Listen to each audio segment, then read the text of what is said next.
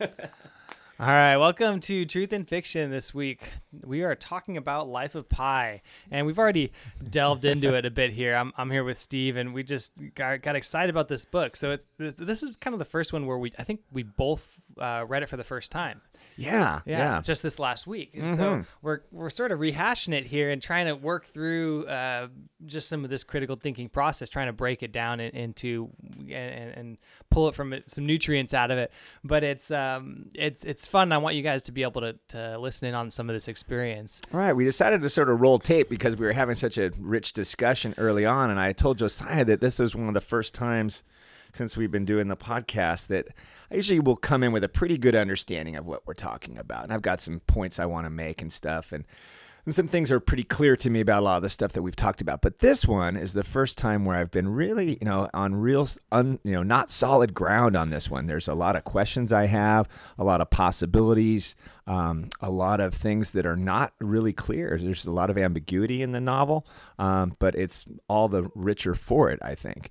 So we were talking about how this is what's wonderful about being an English teacher is that you can if everyone has this shared knowledge of this novel, we get to come in and we get to talk about the possibilities and what does it mean to you and what does it mean to me, and we can really start to extract some meaning. out of Yeah, that. and with a story like this that's so fun, engaging, and and ambiguous in its interpretation, Mhm. uh, it, all- it's it's interesting because it, it's obviously meant to be interpreted, uh, uh, but it's also ambiguous in what your takeaway might be. That's really fun when you get a group of people together. Yeah, and yeah. you know each person kind of pulls something a little bit different out of it all Right. the time, and there's some commonality there, but there's also some pretty severe differences sometimes. Sure. Yeah. Um, some great stuff that's going on there. So, I mean, I think that we could start by looking at it as a, if we try to look and say, what is this story about? I think that probably what comes to mind is survival. I think would Yeah, probably be huge. it- it- you know, and, and that's a, and that's in a in almost every sense, you know, this idea of survival. So Right, and and morality, I think, is is Uh-huh, a, a really uh-huh. key uh, exploration absolutely, uh, throughout the novel, especially given that they set him up, the the main character. He, he intentionally tells a story, so it's it goes back and forth between first person and I guess it's sort of narrate narrative second per, second person. Would that be? right? Because yeah, uh, the the guy writing it is is talking to the yeah. the person who is telling the story, and then he tells it from his own perspective. Yes. Well, yes. I think you said that correctly. Tells it for, from first person. Yeah, he did. It's, it's told in first person, but we know that it's our author who's telling the story in first person. So Right. he's almost like assuming the role of Pi. Right. And- so he's and, supposed to be know, like an investigative journalist, but then he's he says the only way to tell this story is is in the is first person. exactly Yeah. from the perspective of, of Pi. Right. Right. Um, so that and then they spend you know this first twenty five percent of the novel building up Pi's character before they actually put him into the scenario that the majority and, of the and I think that's and I think that's important, and we should probably look at some of the things that we are that we learn about Pi, or some of that. That's a very long exposition, right? I mean, if we think about the story of survival in this on this boat, right after Mhm. this shipwreck or, or sinking of the ship, well, that's the the novel. No novel I'm super familiar with has this much exposition. So, it- meaning that we had to spend a whole lot of time understanding who Pi is, where he comes from, what his values are, uh, Mm-hmm. what his family's like, and so let's maybe talk about some of those things, and because I think those will th- they will rear their head as the novel goes on. Yeah, and I think those those are probably the keys to understanding what the transformation that he goes through, and then Right, right. also what we're meant to, to take from it if we are to to emulate the the hero that Pi is, because I think undoubtedly he is a hero. yeah, absolutely. You certainly don't come away from it feeling like he was. That you come away from it feeling like he made proper moral decisions and he was Mhm. the better for it, yeah, despite everything. yeah, And in Yeah. fact, it may be perhaps his moral his moral superiority even that allowed him to survive mm-hmm. because he, he makes quite a few um, non-intuitive decisions really Mm-hmm. throughout the story and that and uh, the fact that he survives longer than any known shipwreck uh, castaway uh, is is supposed to you know be be the evidence for his his uh, right way of being Right, so it's right superiority based. Yeah, Yeah, yeah. sure. Well, one of the things that we and that I love about Pi is his idea of religion or his idea of God. Mhm. And it's told in a story of basically three hills, so it makes it real, real easy for us. And on one hill is a Hindu temple, on another hill is a mosque, uh, and another hill is a Christian church. Mm-hmm. And Pi is drawn to all three of those and actually embraces religion in, in and I'll put religion in quotation marks. He, he he embraces religion as a way to get closer to God, but he loves all of those religions and he Yeah. loves God ultimately. And I don't think he needs to have God defined as a mono uh, uh, what's the word? Mon- Monolithic? No. uh, what's the one God? Oh, um, anyway, it doesn't matter if, if it's Yeah. a singular God as in the Christian religion. but He's Uh-huh. incredibly drawn to Christ and Jesus. Thank you. Monothe- It doesn't matter to him if it's polytheistic or monotheistic. He loves God. And he, And he he- kind of on that same vein, like when you when he when he's in the boat and he's talking about his experience with God, he definitely describes it as monotheistic. Like he only thinks about one God essentially. Mm-hmm. Right, right. Although although he sort of gives thanks to different gods at different times. Yes, yes. Which is interesting too. So yeah, it's like yeah, he, uh, but I think he has distilled all three of those religions into this idea of there's a there's a higher power, Right. There's a there's there is a God, and that and and that is to whom he he prays and he you know pours uh, much of his energy and, and life into that. right. And somehow he has the he has the faith within him to continue to maintain that God is good and Yeah, that yeah. has generally goodwill and despite his horrible suffering that he, he has these profound moments where he's staring up at the night sky Yeah. realizing he's just you know look a speck in the universe Right. and and that his suffering is is ultimately meaningless but then it also it wants it to be meaningful and Mm-hmm. and so he it's funny because he swings back and forth between some of these core tenets of these major religions too now Mhm, that i think mhm. about it Yeah. because that hinduism it's your suffering's not particularly meaningful in, in in the greatest sense of the word you're meant to just be able to observe it and pass it on Mhm. whereas uh, in christianity your uh, the individual suffering is kind of the it's it's almost what the whole religion revolves around because Jesus' ultimate suffering was the redemption Was of the world, yeah. and we're supposed to modulate that. We're supposed to be voluntarily confronting and submitting to suffering Mm-hmm. uh, with with truthful speech in order to transform our worlds Right. as as you know Christians, little Christ. So right. it's and like- with with an ultimate payoff, so to speak, right, right? right. with Exactly. the, with So eternal life, worthwhile with eternal life once you leave this world, right? Sure. Yeah, so there's so a there's a there's a sort of a a draw, if you will. It's not. Yeah. Yeah. You're you're suffering, and it's it's going to be but tough. it's unto something. that's it, Yeah, yeah, it's unto unto unto, building the kingdom, right. whatever that looks like. Yeah. Um, and so he he does kind of swing back and forth between these these ideas, which I think is is is really honest of him Yeah. because because how do you you know how can you just observe and pass on the suffering you're experiencing when you are starved and and parched and dehydrated and just in the most miserable of circumstances you could possibly be in with imminent danger right there next to you? Like to, to think you could just observe it like a yogi and let it pass is is is silly. Yeah. I mean, maybe it's not, but you know, get hate mail from Hindus, but but it's uh, that just seems like such an honest way to confront suffering. Oh yeah. and, and I don't know how else you deal with it. oh, I know. I, I was thinking too about how.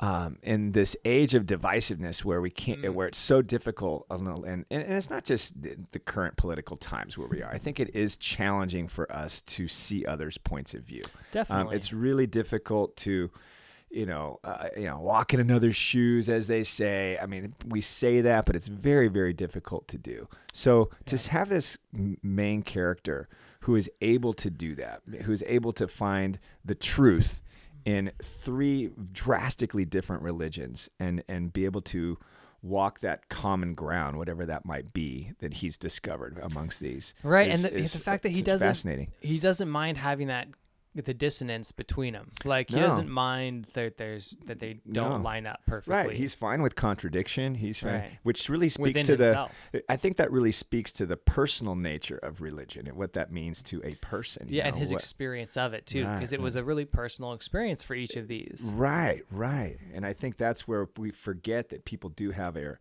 their own individual connection to God, whatever that might be. Yeah. And religion means so much more than just an adherence to I go to church on Sundays and I go to Bible study on Tuesdays and I do this and or I go to temple or whatever it might be. There's something much much deeper and richer. Um, and maybe not. I think this, at least this novel tells me, not nearly as simplistic as I think of people who are Yeah. religious. Uh, you know, it's not nearly as simple as that. And I think this this just shows the the great complexity. So Well, I- I- religious I, think people are often really, uh, they're really, they're often considered to be dogmatic, like very set in one point of view. Mhm. Um, and I think the truth is that generally people are really complicated and they generally have conflicting interests and Yes. generally have conflicting ideas even within themselves Mhm. about what they should be doing versus what they are doing versus what someone else thinks they should be doing that they kind of guiltily feel like they might also maybe should be doing. Yeah. And people just aren't, well, they're not that simple. And, No, no. you know, we, we're a mess of con- conflicting personalities within ourselves. Absolutely. I think that's really well put. And I think we see that absolutely embodied in Pi. Yeah. And uh, and and as Josiah said, I see him as a great hero. I, Yeah, I look up definitely. to him. I admire him. I want to be like Pi. Yeah. So here's this guy who doesn't have this, you know, this one religion or one understanding of God. Um, and I think that's probably why I'm so drawn to him. Well, I love that he's okay with not he, he's he's still willing to serve and honor and bless and live up to the ideals that he espouses to the best that he can Mm-hmm. despite despite all of the incongruency and despite the fact that his life doesn't reflect anything in any story that he's ever come across and Right, right. like that despite the, the the pain the suffering of it all he, he doesn't go a nihilistic path Right. and even and he even starts to realize that there's this point where he's thinking about like the, the number of plans he he's building all these different plans about how to deal with uh, the tiger in the boat Right. And um and he finally gets down to to plan number seven so he had like four or five Oh, plans right. of how Yes, to yes, kill the yes. tiger Uh-huh. Yeah, and then he finally gets down to plan number seven which is well no i'm gonna tame the Tame tiger Tame the tiger. Right. and I can't. and I, his his plan six that he toyed with for a while was get rid of the tiger. Yeah, I outlive read- it. Yeah, yeah, Yeah. that's right. That's right. I will starve it. I will. Yeah, Yeah. and if you think, yeah, that's so true. Let's. Uh, oh, Mhm. keep- go ahead. I kind of interrupted you. Go ahead. No, it's it's that's just it. So it's like it, the the most viable, the most, sort of the most logical plan was, hey, I know how to get fish. I have the stash of of water. Um, the tiger can't drink the ocean water. Tiger's gonna die, and yeah, maybe maybe it would outlast him. Maybe his kidneys would be stronger. Who knows? Maybe, but at the same time. That was kind of the most likely to succeed, and he instead he says no. He instead he ties his destiny with the tiger Right. and decides to tame it. And I feel Yeah. like that's you know we talk about. Um, I know you were going here earlier. We, we talk about uh, embracing the shadow Yeah. uh, and integrating the shadow. Mhm. And I feel like that's that's probably the the core idea of, of much of this novel is, is Mhm. this idea of taming the inner tiger. Right. You know, because Yeah, that we all have this this uh, Yep. uh, Richard Parker inside of us that is that that is that irrational, that is that impulsive, um, uh, instant gratification, like you know, just uh, you know, instinctual kind Yep. of thing, and um, And he noticed that even on his personal side, like the more hungry he got, the more he ate like an animal. You know, right. every time yeah. food showed up, he gave some to the tiger, and he took some, and he ate as fast as he could, so he Right, didn't have right. to, you know, be eating his meal with a tiger breathing down his neck while waiting for his slice. Right. You know, he he feeds it, but not too much. He he respects its distance and its place, and he also Mm-hmm. very forcefully and risk riskfully. And puts it in its place. You know, four times he gets knocked off the boat while he's trying to tame this tiger with his turtle shell and his whistle. Yeah, and his, uh, his, rocking the his, boat. uh, his uh, shield that he uses. Yeah, that- yeah. uh-huh. No, it's uh, it's terrific. I mean, and he calls upon his every part of his faculties to to battle this thing. Yeah, It- it- right. to- to- Everything. His yeah. experience. his experience, his, his, what his, wits, father has taught him, Yeah. his uh, his time in the zoo, as you said. his and- motivations. Oh, it's he, he- he is so deliberate in what he does, but his deliberateness is also on display in the very fa- in, in, in going back to him in the very beginning. Um, this is someone, and this is another thing we talked about a lot, is that he absolutely has agency, and he and, and, and we look at his his name that he doesn't really care for. It's, it's, you know that people have Yeah. teased him about and stuff like that, and he decides I'm I'm changing my name. I'm going to take control of this. I Mhm. will be who I'm going to be.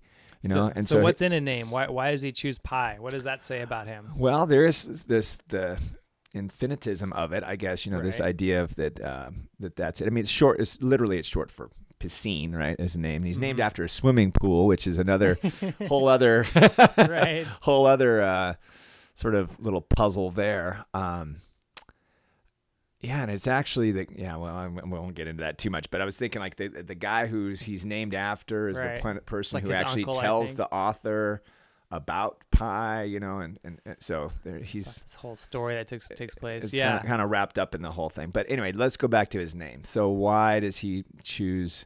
Um, what is for me the important part is that he chooses, is that Mhm. he makes that decision, right. and that's he not. takes so risk, even something jumps in front of the class. yeah, and- even something that's bestowed upon him, like our name. Right. You know what I mean? Which is the one thing that we really certainly can't control. And Pi flips that on his head and says, "No, I can control this." yeah. I'm gonna claim Uh, a nickname Uh-huh. to, to limit the the Right. the make the, the making fun of that I've been subjected to. Right. Right. Yeah, But I, I look at it as like this is someone who's absolutely just taking control of the Yeah. situation, and that's and and I think he does the same thing with religion, right? He's like, well, I'm gonna be this person. You're gonna be a Hindu, and you're gonna be a Christian. I'm gonna be all of those things, Mhm. and I, I love him for that. I think that he's just he's got, you know, I'm gonna bravery I'm gonna be. that. Yeah, there's great bravery in that, and uh, and uh, yeah, he has. He seems to have a. I don't know. I, I think he. I feel like he has a sureness of spirit and um and an understanding of self. But you know, when he's put into difficult situations, he has a lot of self doubt and a lot of, um, I mean, how can you not? He's got a lot of time to think. yeah, All by himself. Oh yeah, that's a it's a it's a that's a hard one. I was thinking about what do you him think about the, the with- name? Oh. Okay, with the name exactly. yeah, Yeah, yeah. with him and Richard Parker, right? So Mhm. there's those are two different names, and that the uh, they might possibly represent the same person. You know, we're not Right. really sure. The ending is a little bit ambiguous. You're not really sure if Mhm. the tiger ever existed or if it was really a story about him and this evil cook and his mom and, and this poor Taiwanese guy with a broken leg. You're not real. We're not really sure Yeah. by the end of it, but. right. But either way, Richard Parker has come to to be a little bit of a mirror of, of a part of him that he chooses to integrate. And if we if we go with that, Richard Parker, Richard is like Richard the Lionhearted Mm-hmm. is the n- name that comes to mind. Parker, it's like it's like a very standard Western name, uh, but but uh, Richard the Lionhearted is is actually a, a it's like the animal part of him. It's the lion heart, Uh-huh. and then the Pi is is this very scientific, mathematical, very precise, calculated Ah, yes. part of him. And so this story, I think, is sort of the coming together of those two parts. The, Ah, the, yeah. the uh, the scientific, methodical, thoughtful, and Right. then the the animal reality of of the, your existence as a human, as a Homo sapien. Yeah. You know, and and so uh, that's kind of what I got. out of Yeah, no, I think that's great. That's great. I was thinking too, as you were saying that, I forgot about this piece. And there's always he's always throwing something at us to get us to think. But there, it's also true, isn't it, that he that Richard Parker is not really named correctly, No. right? It, it- that that, it, that it was supposed to be It's a funny thirst, story. and then it was the the Mhm. papers got mixed up. So even Richard Parker's name is actually named in error, and Right. to think that. Pi could also be, or piscine Mhm. could also have been named in error or like that the name that's given is not who or what this person is. Right. Um, so I think that's that's pretty cool too. The idea that um, just because something is bestowed upon us, Uh-huh. um, it doesn't mean that we're tethered to that and that we are, you know, that that's actually who we are. you Yeah, know? you're not. You're That- not. Definitely not. Although there's still one aspect of him that is that. So like if he's named after a pool, right? Um, and here he is afloat on the ocean. Right. There's this line when he's talking about the the carnivorous island where he was saying it held up to the waves by becoming the waves. You know, it was Mm-hmm. resistance by non-resistance, uh, as, as he quotes Gandhi, I think, in that uh, moment. And if he is, if he if he is the pool, it, like he survives by becoming the pool. Like Right. he, he he he resists the water by becoming the water in some yeah, sense. That's You true. know, and and that is a little bit to his to his true name Right. there as well. This uh, those right the the uh the idea about these pools, you know, and this guy, this sort of uncle, he's not really an uncle, but it's a family friend who's like Right. an uncle. Um, um, it, and he spends a lot of time, like you said, the He amount of time, and this is always a clue for us, like as, as readers, um, is that the amount of time spent on something is is is, is never fluff. you know what I mean? Students will sometimes go, "This is so long and boring," or "Why do you spend so much time on the description?" And usually that's uh, With Moby Dick, it might be a valid criticism. or some of Charles Dickens, where he was paid by the word or paid by the, you know, so Oh, it, yeah. it, it takes him seven pages to walk down a flight of steps or something. But the, uh, um, but most of the time, time. Yeah. Generally speaking, the more time that's spent on something, the more important it is. Right. So we uh, again, I, we can't ignore the fact that this has a tremendous amount of exposition. So whatever we're learning here is l- very likely going to you know Mhm. help us out later on when we try to understand things. And aside So- from setting up his background as a good swimmer, like that that you could do that so much easier. So like why develop right. this whole backstory with Right. this other guy and his Yeah. the dogged determination to make him swim and and his love for all these different pools despite certain ones being grimy. and right. That's yeah. That's it. really yeah. Because he's clean. named after. Remember, Pi's named after this one particular pool Right. that is the the epitome of all pools, and so we get all the pools that came before Mm-hmm. that were you know had you know mucus and and and and uh, Pretty nasty and- yeah, just gross kind of stuff, like you know, and people would swim in this, so you can you, you know, so this you can sort of immerse yourself in this filth, you know, or this this sort of grime, um, or you can aspire to this sort of this most beautiful, you know, like pristine Olympic pool. Olympics pool that is that is that is purged daily. You know that it's it, it, it's uh, um, so it's the the comparison of the pools. I think is, you know, I I I think that his if we look at his true name, it is that he aspires to be this clean, fresh. Um, in, I don't know, inviting or you know what I mean. It, it- Yeah, it seems yeah, to be that seems to be his it's, ideal. it's like a purity essentially. It's a it's a symbol of purity. yes, Uh, maybe purity of heart. Yeah, Yeah. I, I, I think so. Purity of heart, I would definitely get behind. I think there's lots of evidence for that. He's a good person. Yeah, the deep, Yeah. very deeply good person. Right, right. and and his mom probably was too, and and his dad, and the fact that they have this zoo in, in India Right. that you know is is the highest rated for cleanliness and among other things. You know they take take good care of their animals. They yeah. they ship them all to to the U.S. and different places legally, and mm-hmm. you know they, they Mhm. go through a lot of effort to to to be Yeah. moral. yeah, in- there's in their there's a lot of love in that zoo. Yeah. and, and that, that's there. I also love the way that he, you know, takes on these the. Tr- he knows so much about these animals and their personalities and their traits and what they do. I mean, there's so many cool tidbits about animals that I didn't know about, like how cats purr and what the difference between this and this is why Right, they do this. different And sounds. That they yeah, make and the whole idea of how to tame a, a tiger, you know, how Mhm. that all yeah, that pans out and- conditioning yeah. So he's he's got this great pool of knowledge um, that is that, it's pretty cool. Uh, kudos to the author for making a really unbelievable story seem very real. Yeah. You know, Oh, you- yeah. A lot of little details in there that, that Oh, made it. yeah. You just buy it. Right. Yeah. I mean, I I totally buy it. The um, I was thinking about his um, the uh, idea that because there's a lot of time spent on this idea of boundaries. You know, Mhm. about how territory. Uh, right, boundaries. and how you know, and, and I was, th- I think that might be worth exploring a little bit because, um, you know, by first of all, by looking at, excuse me, by looking at all three religions at once, Pi is really eliminating many boundaries, right? I mean, there's, there's, you yeah, know, blurring a lot of lines. blurring a lot of lines. Yeah. Whereas that is actually counter to what a what a, an animal goes through, right? And he talks about how people would think about people think that uh, animals want to roam free and Mhm. stuff, and he he, he thro- thro- tosses that notion on its head and says, no, they really don't. They want to. They the want to. first thing he makes it the point about him and Right. about the zoo and, and, and the animals there. Yeah, yeah. How how much their little enclosure is home to them. Yes. And yeah. and if they ever get out, it's not because they want out. It's because something was more terrifying to them than right. leaving home. yes, I love that, and I love the way that he talks about how when there are disruptions, like a water, you know, the water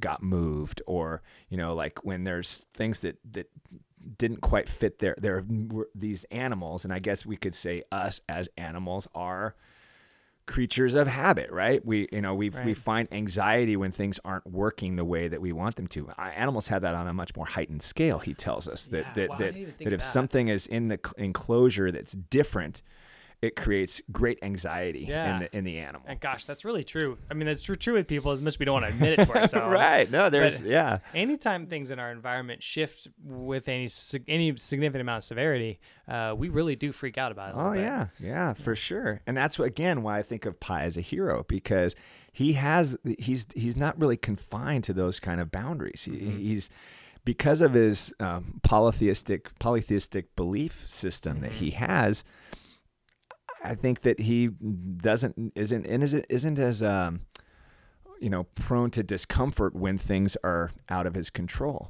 Yeah, yeah. Um, Yeah, he's much more accepting of things as they appear to Right, him. yeah, like this uh, is- the way this is just the way things need to be. right. But he's not accepting to the point where like the cook is in the second story. Mm, You know, he's not accepting of, of a dark reality and just plunging into it. right. He's accepting of it and then maintains the fact that, that he maintains the sadness within uh, within the necessity. You know, so he, Mm-hmm. he recognizes that okay, the ideal might not be to eat animal meat, but there is a necessity here, right. and and I'm gonna mourn it for the time, but then I'm going to move beyond it. right. And and that's there's something really human about that, like Mhm. about our ability to to resist even a necessity on the grounds that it's not ideal, Right. and but to accept it and and hope for better. Right. And that, and I think he does that throughout, right? I mean, Yeah, he does, right. He- but he does grapple with that, and I, li- Mhm. I like that comparison you brought up between this cook in the second story, who is not a, you know, I mean, his his animal counterpart is the hyena, you know, Right. which is which is just, you know, and there's a lot of descriptions about the hyena and and about what it does and how it looks and what it's uh, um, uh, and- and it's a it's a it's a it's a very uh, vicious animal. Oh, man. really. I Pretty mean, it's uh, graphic scene. yeah, yeah, it's uh, it's it's pretty bad. So, um, yeah, I mean, he doesn't accept the inner hyena too much. You know what no, I mean? He's uh, no, not too much. uh, He kind of keep he kind of gives it its territory, like you know with the lion. He, he Yeah. gave the tiger. He gives it its territory,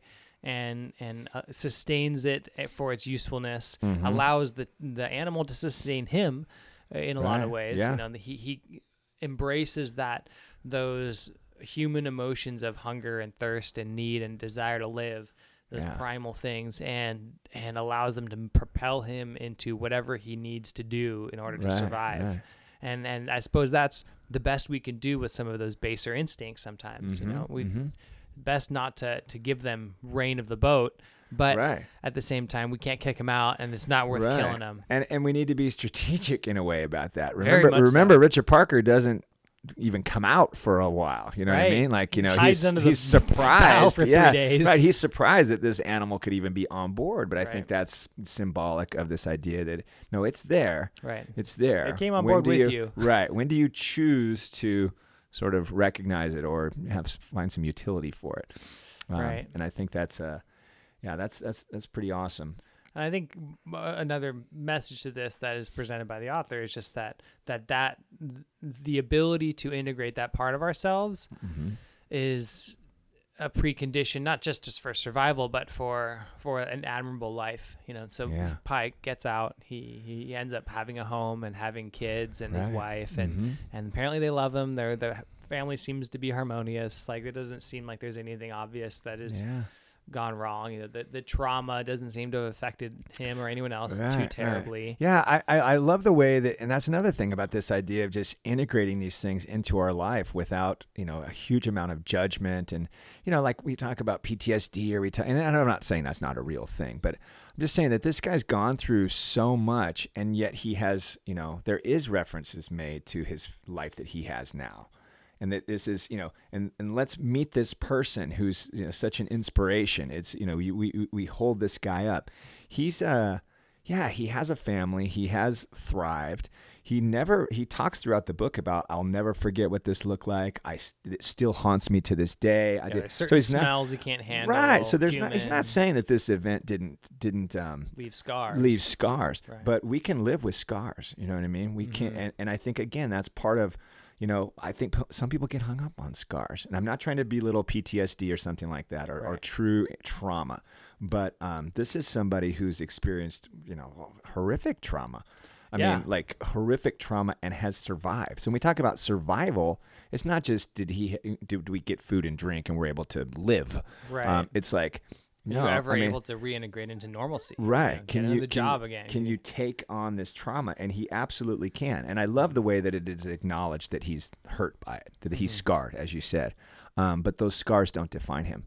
No. Um, he's and uh, they seem to fade the longer he's there because that in that recording where at the at the end he's talking to the two Japanese guys, he um he's like he's still obsessed with food at that point. Like you know he can't get enough. He's hoarding food. He can't can't get enough to drink. Can't get enough to eat. Right. Um, and that's totally understandable from a person Yeah. coming out of that. And then you know apparently that fades. Apparently Right. that, that starts to go away. Well, there time. is a there is a scene, and you just made me think of it, and it, uh, now it makes perfect sense. There are a few. Um, there's a few things in the beginning that are in italics that are of the author. So presumably we'll just call the author by his name, Yann Martel. Mm-hmm. So it's Yann Martel going to meet Pi and at his home. And there's a part where he goes to his house and his his pantry's loaded Stocked, with like, you know, it's got more food than you could ever imagine. Right. So No, you're there right. Is this, that there is this Yep. part about like, wait, maybe it hasn't faded all that much. Like, you know, no, I need to make sure I have more food than I can ever, you know, Right. you know. So I remember he was struck by that. But there is that whole framing device is so unusual too, um, Mm-hmm. because those move that fades away. Like you have, I keep saying that, Right. and what I'm talking about is the way that. Um, There's flipping little- through the book right now. So there those are little interludes from the author. and, it, and they're they're written in italics. Gotcha. So we know that that's it's something. It helps us understand there's something different. But um, that's that's another really interesting device that the author uses. It, it would be, you know. If we, we would have a different book if we jumped right into the story of a here's a guy like that he just told it from the first person like that he was Pi right that I was writing a named after a I was named after a swimming pool. I lived in a zoo. I took we, when we started to ship to zoos and we had a shipwreck like why go to this why use this whole framing It's device? Roundabout. yeah. I, I think it it definitely sells the. It, I think it increases the ambiguity of the story um, because it's sort of told as an investigative reporter. It's an author who sort of stumbled across this story Right. and is digging into it a little bit and getting in touch with the different people. And so it it definitely sells. It goes from sounding like uh, like a pure fiction to Mhm. sounding like something that is more grounded in reality. okay that Uh, at makes least in- sense in my yeah how I I think that makes sense if I think about the difference. create some genuine suspense too. I mean, we want to find out what is it about this story because the, he's told by this guy that if we hear this, you got to hear this story, make you believe make in you God. believe in God. And so we're like, as readers, we're like, well, I want to hear the story that's going to make me believe in God. So we have some genuine suspense that's created there. Do you? How do you understand? I'm putting you on the spot here, but how do you understand that story as one that makes you believe in God? What is it about Pi's story that makes this guy say that and makes our author presumably believe that? That Well, I mean, the sheer okay. So there's, there's there's two ways to that. So there's the assuming that the author, her who got a hold of this recording at the very end from like the actual conversational recording, which is probably the only the only place where the second story is ever told. right? That's true. Yeah. Um, so the initial story is probably the only one that anyone ever heard. ah, and the, so- the, the the Yeah. true animal the animal story. the animal right, story, right, Is probably the only one anyone ever heard. And when told that way, the sheer unbelievability of it, but also the the, the archetypal nature, the the fact that he makes it through this, would just because of his loyalty to God and, and his, his religious fervor, perhaps, and and not not to mention his wits and his ability, Mhm. the, the everything he learned as a as a, per, a boy in a circus, not a circus, in a zoo. Mhm. Um, I mean, those are the kind of kind of extenuating circumstances that make a person think, you know, gosh, this is the the God's intervention is the only way this could have ever happened. Ah. And so I could definitely see that being Right. the case. But you make such a good point about this recording, though, of Right. the second story. Mm-hmm. Yeah, because that's not the one that. That's not the offi- that's the, quote author. The, story. yeah, the author requested those documents, Yeah. right? Like that Mhm. was not. So when he when he was told you're going to hear this story and it's going to make you believe in God, that wasn't part of the that wasn't this, part uh, of it. Yeah. right. and and even you know that even afterward uh, i guess it was a news article or something that came from the um the japanese guy Mhm. who who interviewed him and he says he remembers he remembers that interview with this very bright young man and uh, just thought it was incredible that anyone could survive that long at sea let alone with an adult bengal tiger Right. you know right. and so he kind of accepts the animal story to be the, That's right. to be the case And that's our that's our final word in the novel. That's Yeah. our last sentence. Is Mhm. it, the, here's the, this is the story that I'm going with. Exactly. you know I mean? and that and there's something to the the action of choosing your truth because Yeah. like we were talking about with the religions too, it's like they've Right. decided to accept that story as Right. as the one because it's the better story. Right. Right. Um, and that you know maybe that's a little bit of what Piscine did as well with with his choice of religions is you know Mhm. he's kind of he's chosen his own story because he feels like it's the better story right. without He's necessarily chosen his own name because he feels like that's the better name. too. Yeah. The I, I I like that idea of that um that it's not so much the the how, it's it's the what. It's the Right. core of the story. And this What is what place. this is this is what this is uh, it- it's it's the what happened is more important than the how it happened. right and it's almost it's almost the same in that Yeah. in that sense the the how Right.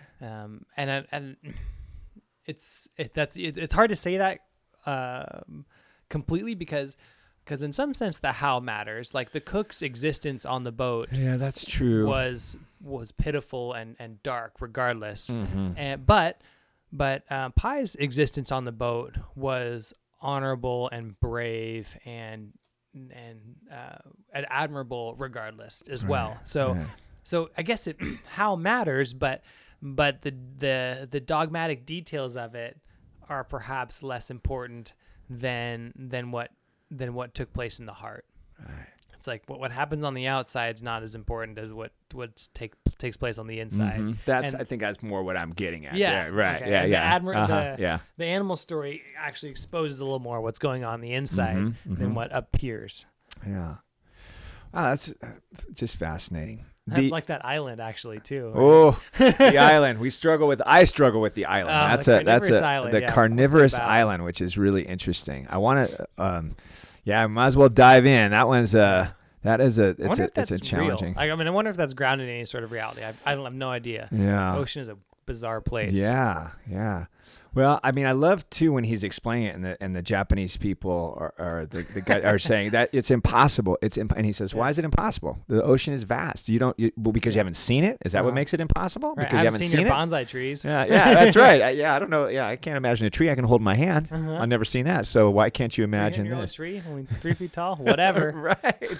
so I love that that it's like you know, and that speaks to faith, right? In a way, like that. Hey, you know, yeah, it's, that guy died and rose again from the dead. Right. what? You know, Uh-huh. that's that make it that make any sense? I never seen it. I've never never seen that never seen that happen.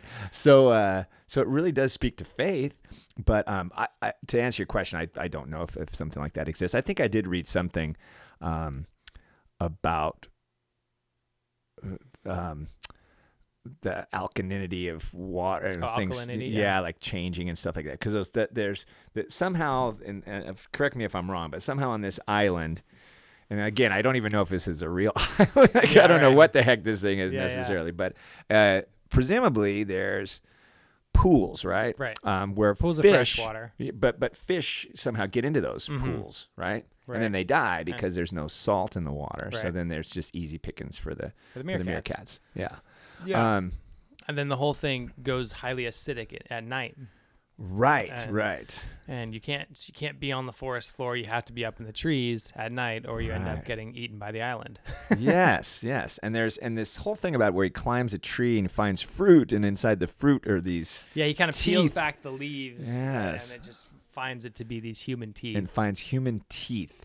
Um, and his idea was that this island has already someone has been here before, and it has been killed and now absorbed into the island, and now he just uh, and, and this could be me if I don't get off of this island. Right. Basically, I will be consumed by this island, and so the island it it. It provides him with his richest and sweetest fruit. Like it- Mhm. it's it's important that we l- recognize that. I think right, because it's the easiest pickings. well, the, not only that, but it's different than any of the food, any of the sustenance that he's had thus far. Right. It's sweet, It's sweet, right? and he and he makes a big point about saying that. So it's like that. It's and he can't get enough of it. He's a glutton. He becomes a real glutton on oh that yeah, island. he just gorges Uh, on it. yeah. Comes back to life. And and and his alter ego or his whatever he is, this Richard Parker, also becomes a glutton. He's just going through. He's killing indiscriminately. He's he's eating many meerkats, you know, uh, but he's also just killing meerkats just for yeah, just because just because, you know. that's what tigers do. So I think that is part of what makes him realize this island's not a good place. Like this is not, you know, that I'm I don't know if he's uh, you know destroying himself by staying on that island or that that kind of uh, that kind of unchecked gluttony or that unchecked uh, sort of uh, you know I mean, he literally has everything he could want there, right? Right. I mean, that's Now, that's he just does- it. Everything he's desperately needing and fighting for on the boat, he gets easily there. And then it is. I think it's worth thinking about that they do return to the boat. At least Richard Parker does all the time. But eventually, Pi decides, I, "Why am I going back to the boat? I don't. I can just stay here." And he makes Right. this makes a little hammock, you know, in the Mhm. trees. So there's something I think important about that too, where he makes a conscious decision to no longer return to his the the boat itself, which was his boundaries, which is where he, you know, His territory. somewhat grounded in his, you know, that was his territory, right? That he leaves that. Now, Richard Parker, I don't, I think yeah, he continues never to go he back. spends every night in the boat. yeah, he co- always comes back to Yep. that. And maybe that's symbolic of, of some part of Pi knows that it's just not you can't stay here. Like some part of Pi knows knows in his heart that that's it's there's no it's no life to live alone uh, on even if all your needs are maintained. Right. Um, it's no life, and, and so the it's worth the risk of the suffering again in Mm. order to in order for the hope of maybe finding people again. Mhm. you know, Yeah. Yeah. the the corrosion the corrosion the sort of the, the soul corrosion that takes place by in a life of self satisfaction Right. isn't worth the the security.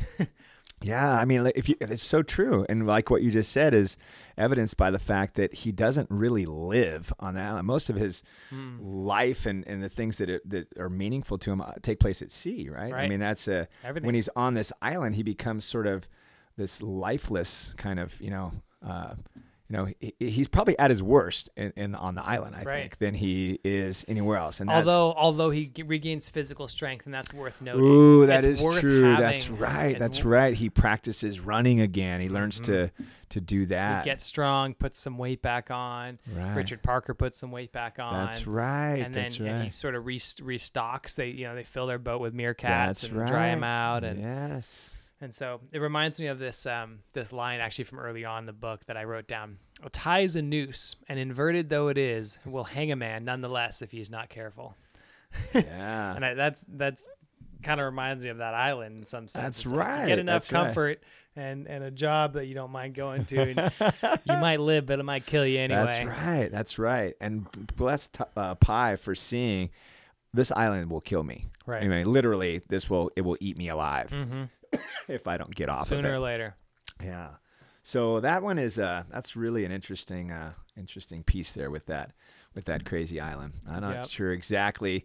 I think we've talked some good stuff about it. I think that's there's uh um yeah that that uh I- mean, in the, in with so much of his last existence for the last number of months has been devoted to finding food, water, and staying out of the sun. Mhm, Very mhm. basic needs.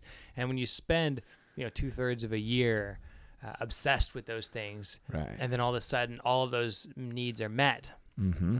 I could see the temptation. Gosh, I mean, more than any time Right. before, I could imagine the temptation to to just be okay with that, be Right, satisfied right, with that, right. and call it good Yeah. but that's just not that's not enough for a human. no. That's just And not enough. No, and it's destructive, I think, right? Yeah, ultimately, yeah, it's And corrosive. I was thinking yeah. about I was thinking about the hyena, how when the hyena gorges like that, it, its belly becomes super distended and it's like, you know, it's it's it's Mhm. clearly like, you know, it's not good. You Yeah, I mean? it's It's like uh, good. yeah, you're this this ravenous hunger and Mm-hmm. this, you know, this uh um just hunger for more more and more food and it doesn't have a real stopping point, but then it gets Right. terribly you know, bloated and disfigured, and and, and I think the hyena and maybe even this cook, there's our those are villains in the story, right? Our, Yeah, our if there is a villain. antagonist. uh, It was a pretty pretty classic man versus nature Yeah. sort of conflict here. Right, right. Um, but I, I appreciate that that Pi comes to accept that the animal part of him that that does gorge when there is plenty and drinks all the water up when it's raining and does everything it can that uh, that he comes to be okay with that Yeah. as a necessity. That's it. Yeah. because there's just nothing else you can do. Right. And I, I like the way he does that too. I mean, he doesn't really he doesn't really judge himself too much when he overdoes it. When he you know you know Doesn't let anything go to waste either. You Yeah. know, he- he's talking Right. about how just every single consumable part, scraping the fat out of the with his fingernails on the inside of the turtle Yeah, shell, just everything. Oh yeah, yeah. And some of it gets pretty nasty too. Yeah. of it's- some of it- drinking spinal fluid and you know, Yeah, right. just, oh man, eating feces at one point, you Yeah, know, or trying to attempting anyway. it. Yeah. Oh gosh, I'm like, oh man, I don't know why that's bothering me so much, but that was a weird, strange part for me. But you're Yeah. right, absolutely I mean, that's kind of like the lowest point in the whole in his whole thing just about was that well aside from him being blind and having to deal with this intruder on another boat Ah, the blind. Oh, that that's another really interesting thing. yeah we haven't it- talked about that what do, what do Yeah. you get out of that whole Mm. spell where he's blind and richard parker's blind and, and they, Yeah. he starts talking to richard parker and he's got this french accent and then someone else comes like right, presumably another castaway on another boat. Um, Jumps you in know, and gets yeah, eaten. I think that there's, uh, gosh, that's a tough one, and uh, this is where I would love to have a class full of students. To, I mean, we have, I've, I have a really intelligent guy sitting, ac- bounce it off I have a really intelligent guy sitting across from me, but I would like to have 29 more. right that could know, the more actually- the merrier there Yeah, and you can. That's it's such a great joy of of uh, being in a classroom when when you have people who are just really thinking about this and throwing Good out ideas and discussion oh, and in a place where people feel safe to throw out things that are just like oh yeah, and and, and I don't know, it's just wonderful. So, um, gosh, what does that part mean? Whew. Um, well, if we look at what emerges from that, it is this. He ends up. Uh, the does Richard Richard Parker ends up eating Eating. this other passenger or Yep. this uh, this French person? Uh, so I don't think I don't think I don't know if it's the French person. Well- there's there's two people. There's the Richard Parker's voice. Oh no, you're right. Okay, so he It's kind of the- figures out that the French accent is someone else. Yeah. so- Although at first it's Richard Parker talking to him, and like Ah. very initially when he first kind of gets Okay. deluded, because he has that conversation about they're talking about food, and Ah, he's at you know Richard Parker is describing all these horrible like carnivorous things, how he would pretty much eat any part of anything living, and then he says, "What about a carrot? Would you would you eat a carrot?" And he kind of long pause, and he goes. Um, I might, but only if I absolutely had to. then that was where he realizes that that's the right. uh, and then he asks Then it he's sort a of- man eater. yeah, it sort of morphs into the, from that it morphs into this more human form, Right, right? Of right. of this person, and then he does have this French accent, and the Japanese guys at the end say, "Well, it's interesting because the cook had a French Right, accent." was so French. I think of it as that. Um, that this is the in the second story he does end up killing the French person right. um, for I mean, why, why, why do you think he killed the French? Is is a, I, I cannot live with this person anymore, or this is oh no, this the, is the cook was detrimental French. to my. Uh, no, I know, but like, does Pi? Why does Pi? Pi ends up killing the French cook in the Right. in the second story, Mhm. and does he kill him because he realizes I can't live with this person anymore, or he's crossed a moral boundary, or why? Yeah. And we talked about how I the French person really sort of lets that, himself get killed. He doesn't Mhm. fight back too much, but but Pi does kill him in the same way that Richard Parker kills this castaway kind of thing. Right, and maybe that's the clue to the why because the Richard Parker, so the the the French guy jumps on board and he realizes in that moment that that the French guy is actually coming to kill him in this in this deluded state, like it's coming to to, to take him and Right. and kill him, and then while at the same time. He uh, Pi is warning him, no wait, we're not alone. And then right then, as as the French guy's attacking him, Richard Parker comes out and takes That's him. right. Right. And right. so it might have been, I suspect it was in the second story, his impetus for killing the cook is this realization that no, we actually can't coexist. Like you are going to try to Ah, kill me sooner or later. uh-huh. And Ah, and and you know, and for whatever reason, the cook had decides to be to be killed. yeah, allows himself to be killed. Right. So that is an interesting thing because what you've said is sort of in contradiction to what we've praised Pi for, where there's this idea that we can, you know, you said that we cannot coexist, but his whole a lot of his personality is built on coexistence. you know It I mean? is. I Like, you know, with religion and with humans versus animals, and, Right. you know, so well, in this instance, you're, you're talking about a conflict between two people, and two people who are who are morally, at their core, morally different. yeah, Like Pi, at his core, even in this delusion, he is he's warning this man who's about to jump aboard his boat not to because he's got this tiger here who's going right, to kill him. right, And so so that's Pi's heart is look, I don't want to I don't want you to die right, even in right as he as he's getting ready to be killed by this cook. Yeah. But and out of necessity, out of self preservation, out of whatever, he it, it's it's an obligatory thing to kill this man. right, And I think that's part of you know Pi's Pi's whole message of, of kind of the whole story is you can get Mm. used to anything. yeah, And at this point, it's like he he has come to accept the the moral necessity of even killing this person. You know, there's nothing too low for for yeah. there's nothing and maybe that's maybe that's one of the biggest takeaways of this whole thing. There are no actions too base to um that that there is no circumstance which may require them, right. even morally. Oh, I think that's great. That's a huge takeaway.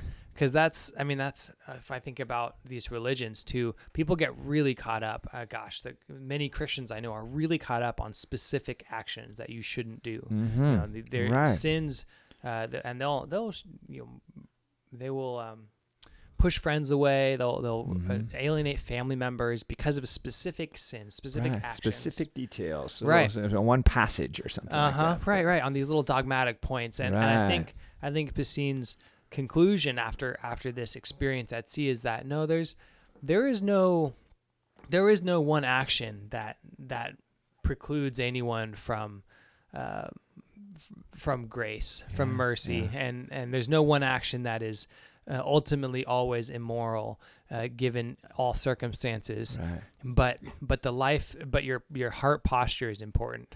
Yeah, you and he does. This is so true, and I know he does say that he does believe largely in karma, right? Which Right. At one point, which is I'm going to do the right thing. Uh-huh. I'm going to do the right thing. I'm Oh, going to do yeah. what's good and moral. And we talked about that with Ender's Game and stuff like that. Mhm. Like, what's the, you know, the yeah, the the moral decision in the extreme Right. circumstance is Mhm. often a lot more ambiguous than. yeah, And that's what kind of the most interesting moral discussions come in these extreme circumstances Yeah. because the, the lines just get blurred.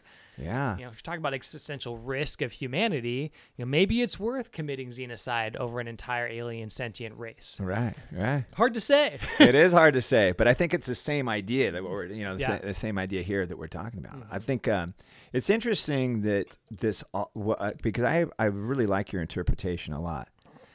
I want to come back to this idea that this has to, it doesn't have to, but it's presented in the, in the fact that he is not just he, but first Richard Parker is blinded, hmm and then he becomes blinded. Right.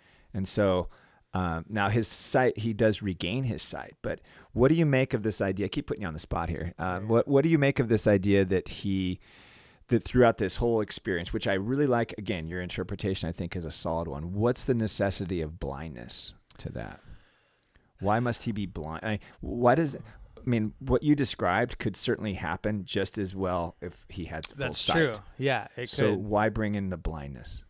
um if i if i had to guess what what actually the, what comes to mind when you ask that question is a, is a picture is a is a visual image of a person with tears coming down their eyes with their eyes closed shut like with their hands around the throat like this idea that i don't i don't want even want to look at what i'm doing Right. uh, right. it's it's it's it's a very visceral rejection of my own actions Mhm. in that position and and maybe that's part of what that's representing is that Right, you know, even though this was a necessity Mhm. I, I can't even picture myself having done it yeah. and maybe that's part of how he part of the denial he was in Right. in in building up this whole story Mm-hmm. um, and and part of that the, the reason why he could tell the story so compellingly is because he, in some sense he's he's in denial about what really happened and you know, it's only a miracle he managed to Right. to, to tell it uh, in short to these Japanese men when they wanted the non-animal story right. Yeah.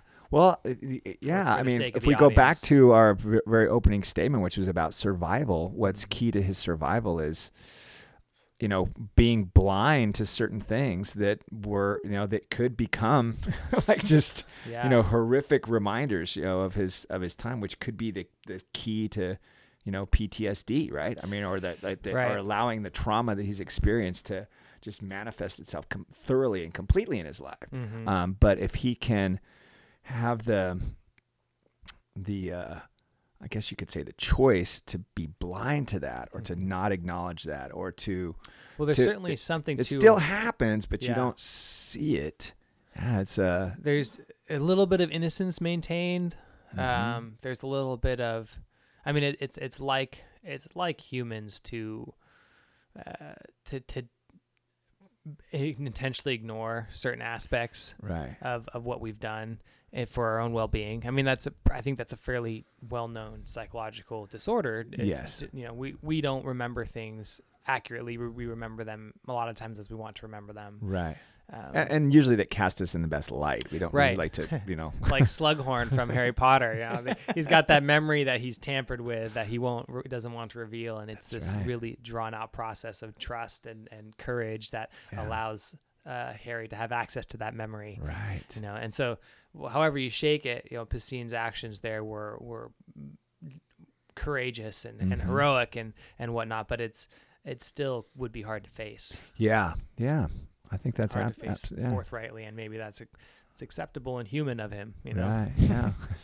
He's a very human character, despite being, you know, somewhat he's- heroic as far as a moral figure. Yeah, he's. I think he, he's wonderfully human, and I think that that's where, um, you know, part of being human is also recognizing our animal within us, right? And I Mhm. think that's why we have so much, um, so much of the tendencies of animals and the and the fun facts, so to speak, about you know what you know, because a lot of times you look at that and say, as I'm reading the, we tend to, and he talks about this too, we tend to anthrop anthropomorphize, Anthropomorphize. right, and, Yeah. and, um, sort of make animals like us and Yeah. oh he must be happy right now or he must be upset because his mate left or something like that and we, we tend to put project our um, Our feelings, our human that. traits Yeah. onto animals and it's a and, and he reminds us that that's a mistake Mhm. and that and that it, it- and that can lead to danger actually to do that um, because you need to understand an animal as an animal Right. and and so But at the same time, we do need to consider animals as we would consider ourselves.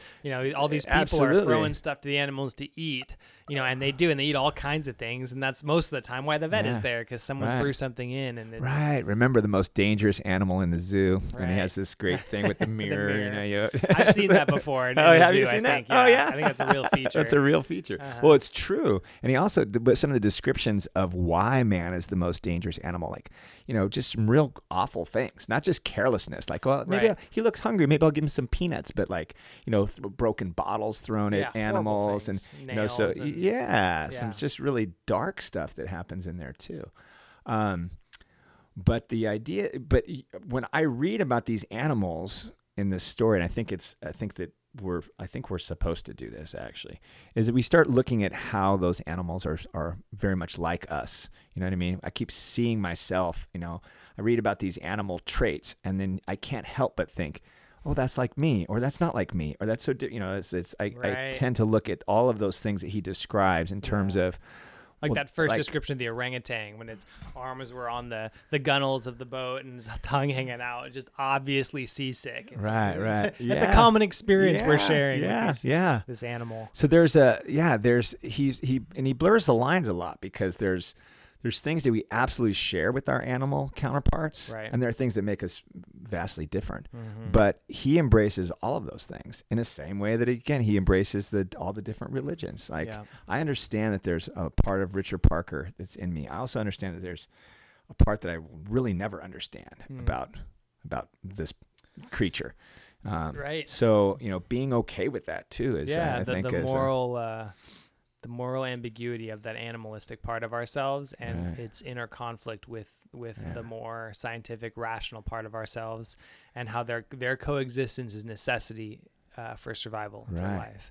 I think that w- the only time that I think we run into trouble is when we deny that existence. Right? And, right? Yeah, we when just we pretend it's not there Oh, when it's oh, hiding wait. underneath the, the bench. right, right. When it, you know, out of uh, you know, and I think I love that part too because uh, because we're talking about how he doesn't realize it for three days, right? That Yeah, this, right. This, this tiger's move. underneath this uh, tarpaulin, but the um, the idea that yeah, that's where that's where danger lies, right? right? You're not recognizing, you're not realizing that that's that's there, it's Right. there, and uh, you know, I, I I think that we do run into trouble when we deny. And there's wisdom in his ultimate decision, recognizing that he couldn't, he would not have died before the tiger died.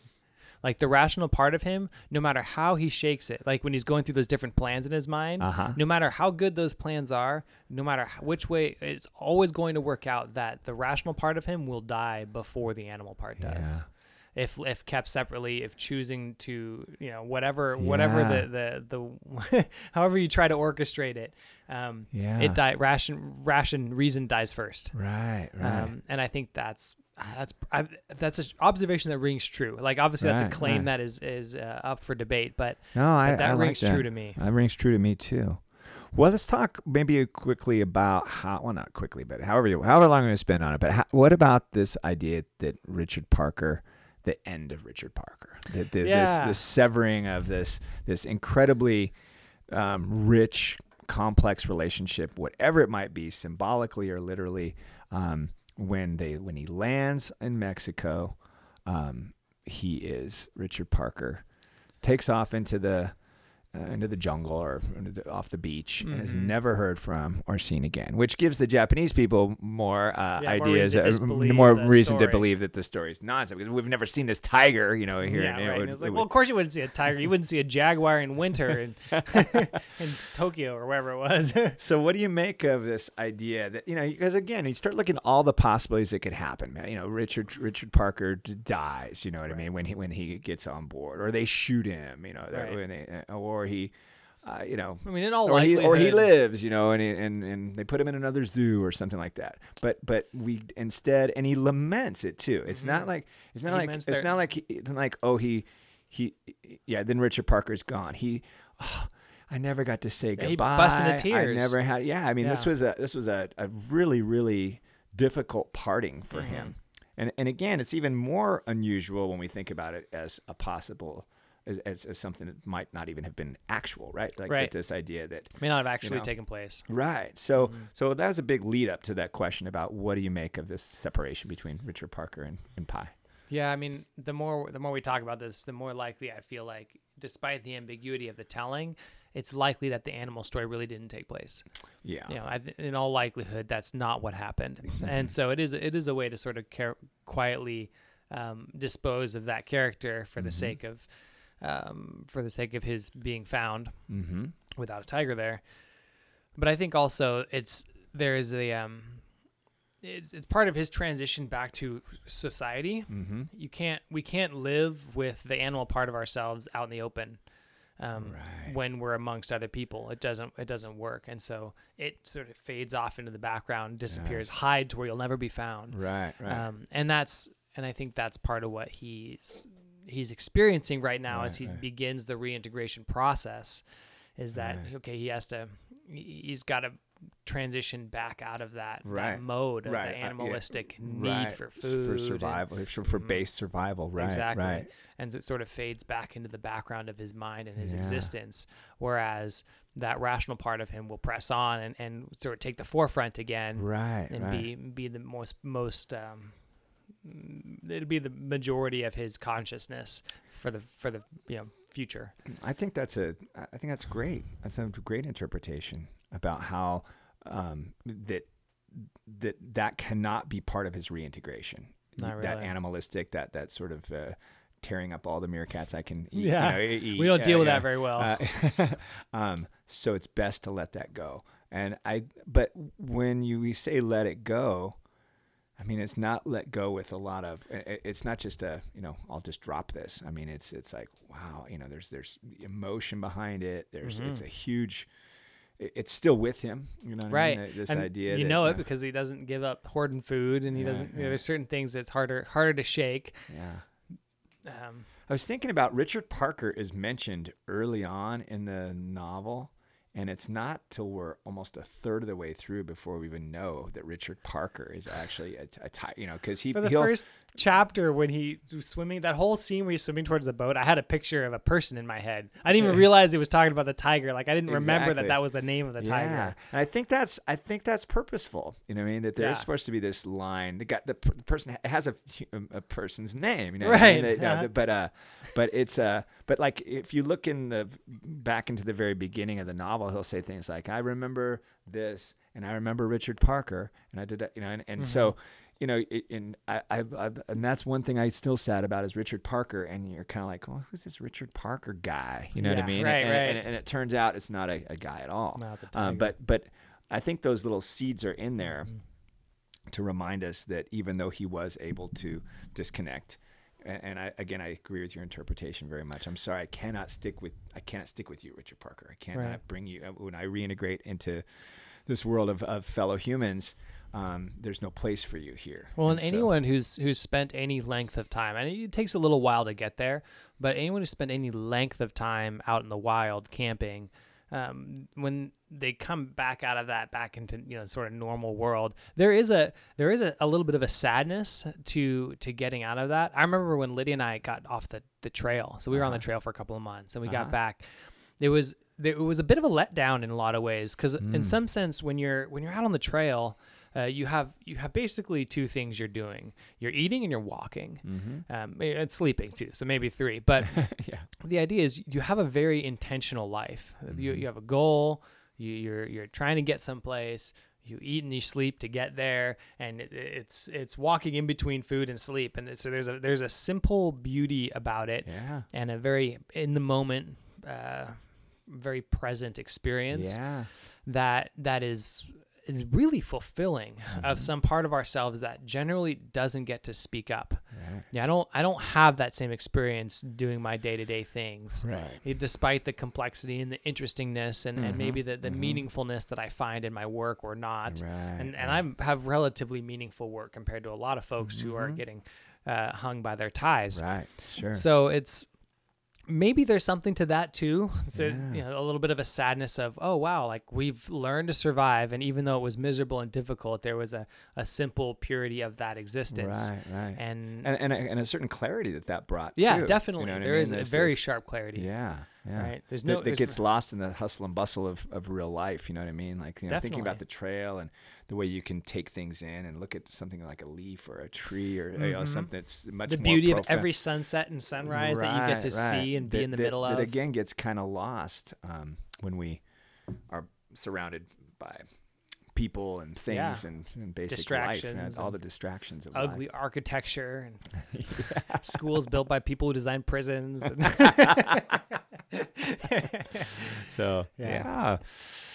Well, how are we doing on time here? Should we? Uh, oh, we got time, but we got a little time. yeah, is there any any other big takeaways? I I'm mean, trying- let's see. I definitely let's Uh, see. just to rehash a few of them, there's the um, there's the the idea of, of not letting things divide us that Mhm. aren't that aren't uh, hills to die on. You know, they, Right. he's got three hills that he's involved with, and Right. and uh, he's not gonna die on any of them. I know. I love that. I love that. I think that's that to me. That's where I was hooked immediately. I thought, okay, I love this Yeah, already because very I've engaging never, character. I've never met a character who has is able to embrace three vastly different things in a Mhm. way that completely makes sense. And, Right. And, and it is totally fine because the incongruencies between those religions are vast. Absolutely. So Yeah. and, and for someone to find a common ground is to me is wonderful. Yeah, it's a Uh, beautiful if, thing. If that can happen, then anything's Well, possible. yeah, if, if if we can find commonalities between Christians, Muslims, and Hindus, then we can find we can find Find commonalities. between you know, Democrats and Republicans. Yeah, Amen. yeah. Amen. so that to me is is is wonderful. Um, Definitely. but I love the uh, the it- it's it speaks so wonderfully too about what it means to be human in all of our you know and the things that we love about being human and the things that we're not so crazy about being human Right. and that those are still part of who we are and I, I love that that keeps coming up Mhm. um, I think that's one of the things that we're I've talked about this even since our very first episode but we talked about this idea of self-awareness as being a really key to you know Yeah. a, a, a positive life for us and for those around us is understanding who we are and um I love the way that uh, that you know if you if you look at if you understand who you are, you're going to understand your world. You're going to understand your your fellow creatures much much better. So Yep. I just love the idea that these that Piscine is so self aware and so non judgmentally self aware. You know what I Mhm. mean? I think that one of the reasons why people don't want to be self aware is because there's things that we don't really want to face about ourselves at times. And it's easier to, you know, go blind, right? And not look at those things. But Piscine does not do that. He he embraces his, you know, the basically warts and all. You know I mean? This is this is Yeah. who I am. Yep. And I think that we should all do that. I mean, there there are things that are wonderful about ourselves. There are things that are not great about ourselves. But we all share those same things. It's every every single human being Right. has light and darkness. we can all get used to anything. Yeah. Oh, man, that's that's another. That is a, that is a true one. That is so Yeah. true. Yeah. There's a. I have a, a personal story about that, but uh, that is that I never thought would be true, or I never thought that was really true. Like, oh, we can get used to anything. Like, oh, but it is absolutely true. So Yeah. I won't tell. Actually, I was going to tell the story, but I don't think I will.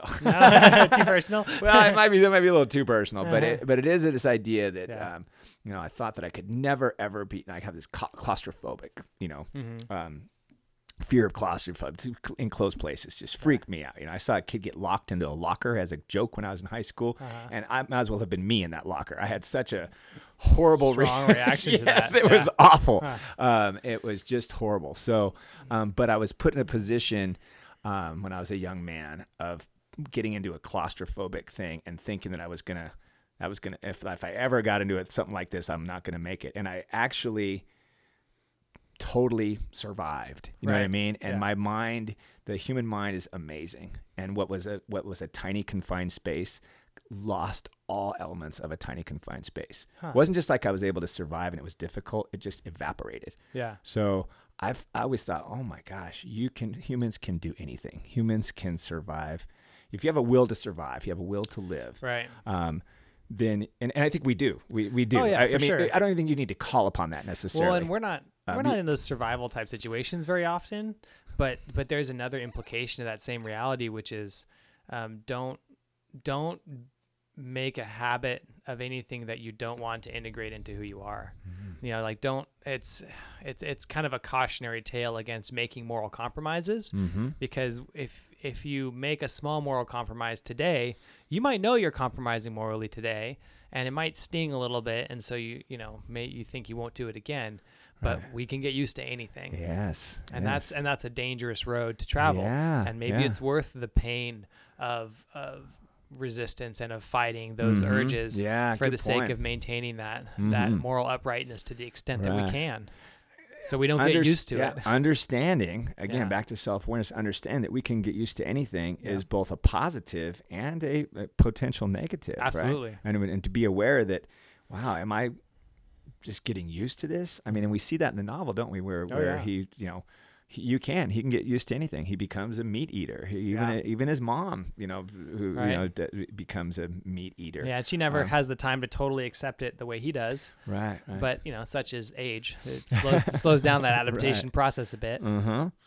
But uh, yeah, that, that but that is so true that we and I think we really need to look at that. Um, so my example that I gave is sort of a positive way to look Mhm. and see that you know, but Right. there is a definite negative side to that too. There's a flip side of, of that Yep. that would be like, hey, be careful because remember you can get used to anything.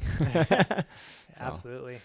Well, that might be a good spot to end on this Yeah. idea that Oh, the, man, that- good book. because uh, yeah, it was a great book. Um, I haven't seen the movie. No, me uh, neither, and- but I probably so- will now. Yeah, we'll Although I didn't to- hear was that yeah, movie was kind of Yeah. wasn't uh, renowned, I suppose. Yeah, I think this is one of those ones where you really are. This this exists really well for me as a text. You know what I mean? As, Oh yeah, there's so much internal dialogue. It would be hard to picture that. Yeah, and the framing and stuff like that. And I don't know how. I don't, now I'm curious to see how they do it with the movie. But um, uh, but anyway, I think that if we end on this idea of because we just we just the last thing we talked about was this this idea that we can get used to anything that can be positive or negative.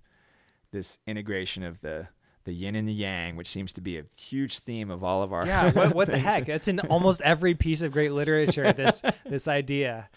Um, Yeah. There's something to it, I suppose. Well, and we call this truth and fiction. So I think that this is a universal truth that Right. rises, and I think that's where we're calling upon people to grab hold of that and grapple with that and think about that Mhm. and, and and implement that and and you Yeah. know and be okay with that. I mean, that is a truth. That is a truth. Yeah, it's something solid. It, there's there's there's a meta reality there that goes deeper than any particular set of experiences or particular set of circumstances. Absolutely, absolutely. I'm realizing we didn't uh, we didn't actually do any plot. Uh, we didn't do a plot overview. No, so we if sure you didn't, haven't yeah. seen or read the book yet, you're, you're gonna uh, you're gonna get to this point. If you get to this point, and be somewhat confused, I imagine. But Yeah. you'll uh, you'll have to actually read the book for this one. I think you would. I mean, this is, I mean, I think that maybe that is true of most of our podcasts too. We, we I mean, we do provide a little bit of a, a, a background, but it is, I think, richer experience for you if you have some, even a, a, a passing Right, um, knowledge of what's understanding of of, uh, of the stories or movies that we're talking about. Um, because for one, we spoil them a lot. Absolutely. so no, we, you know, no so- point to read it afterwards. Right. So there. Uh, so we we we we, we ruin everything. Um. Uh, but uh, yeah, if you kind of look and see what we're talking about, what our topic is, if you could do any kind of familiarizing yourself with. Um, that uh, movie or, or Yeah, you'll novel, definitely get more uh, out of the You'll conversation. definitely get more out of the conversation, And hopefully you'll stimulate your own thoughts and opinions. and- Yes. And, I'd love to have your guys' feedback on on our commentary. Oh, that's the I, I I'm totally fine with hearing how wrong I am about Absolutely. things and how off base I am, Uh-huh. and uh, and so that's I'm uh, you know that that's that's what constructive dialogue is all about. So I would love to hear that as well. So Yep. yeah, but thanks for listening. Yep. Thanks for listening. Thanks for joining us this week. We'll see you next time on uh, Truth and Fiction. I think uh, next week I ought to be posting. Well, we'll see. We got a few in the works. I've got a couple more that are coming up here, and uh, I hope you guys are enjoying it. So, like, comment, be sure to subscribe. Your subscriptions are are key to this being able to to continue. So, thank you guys. Thank you.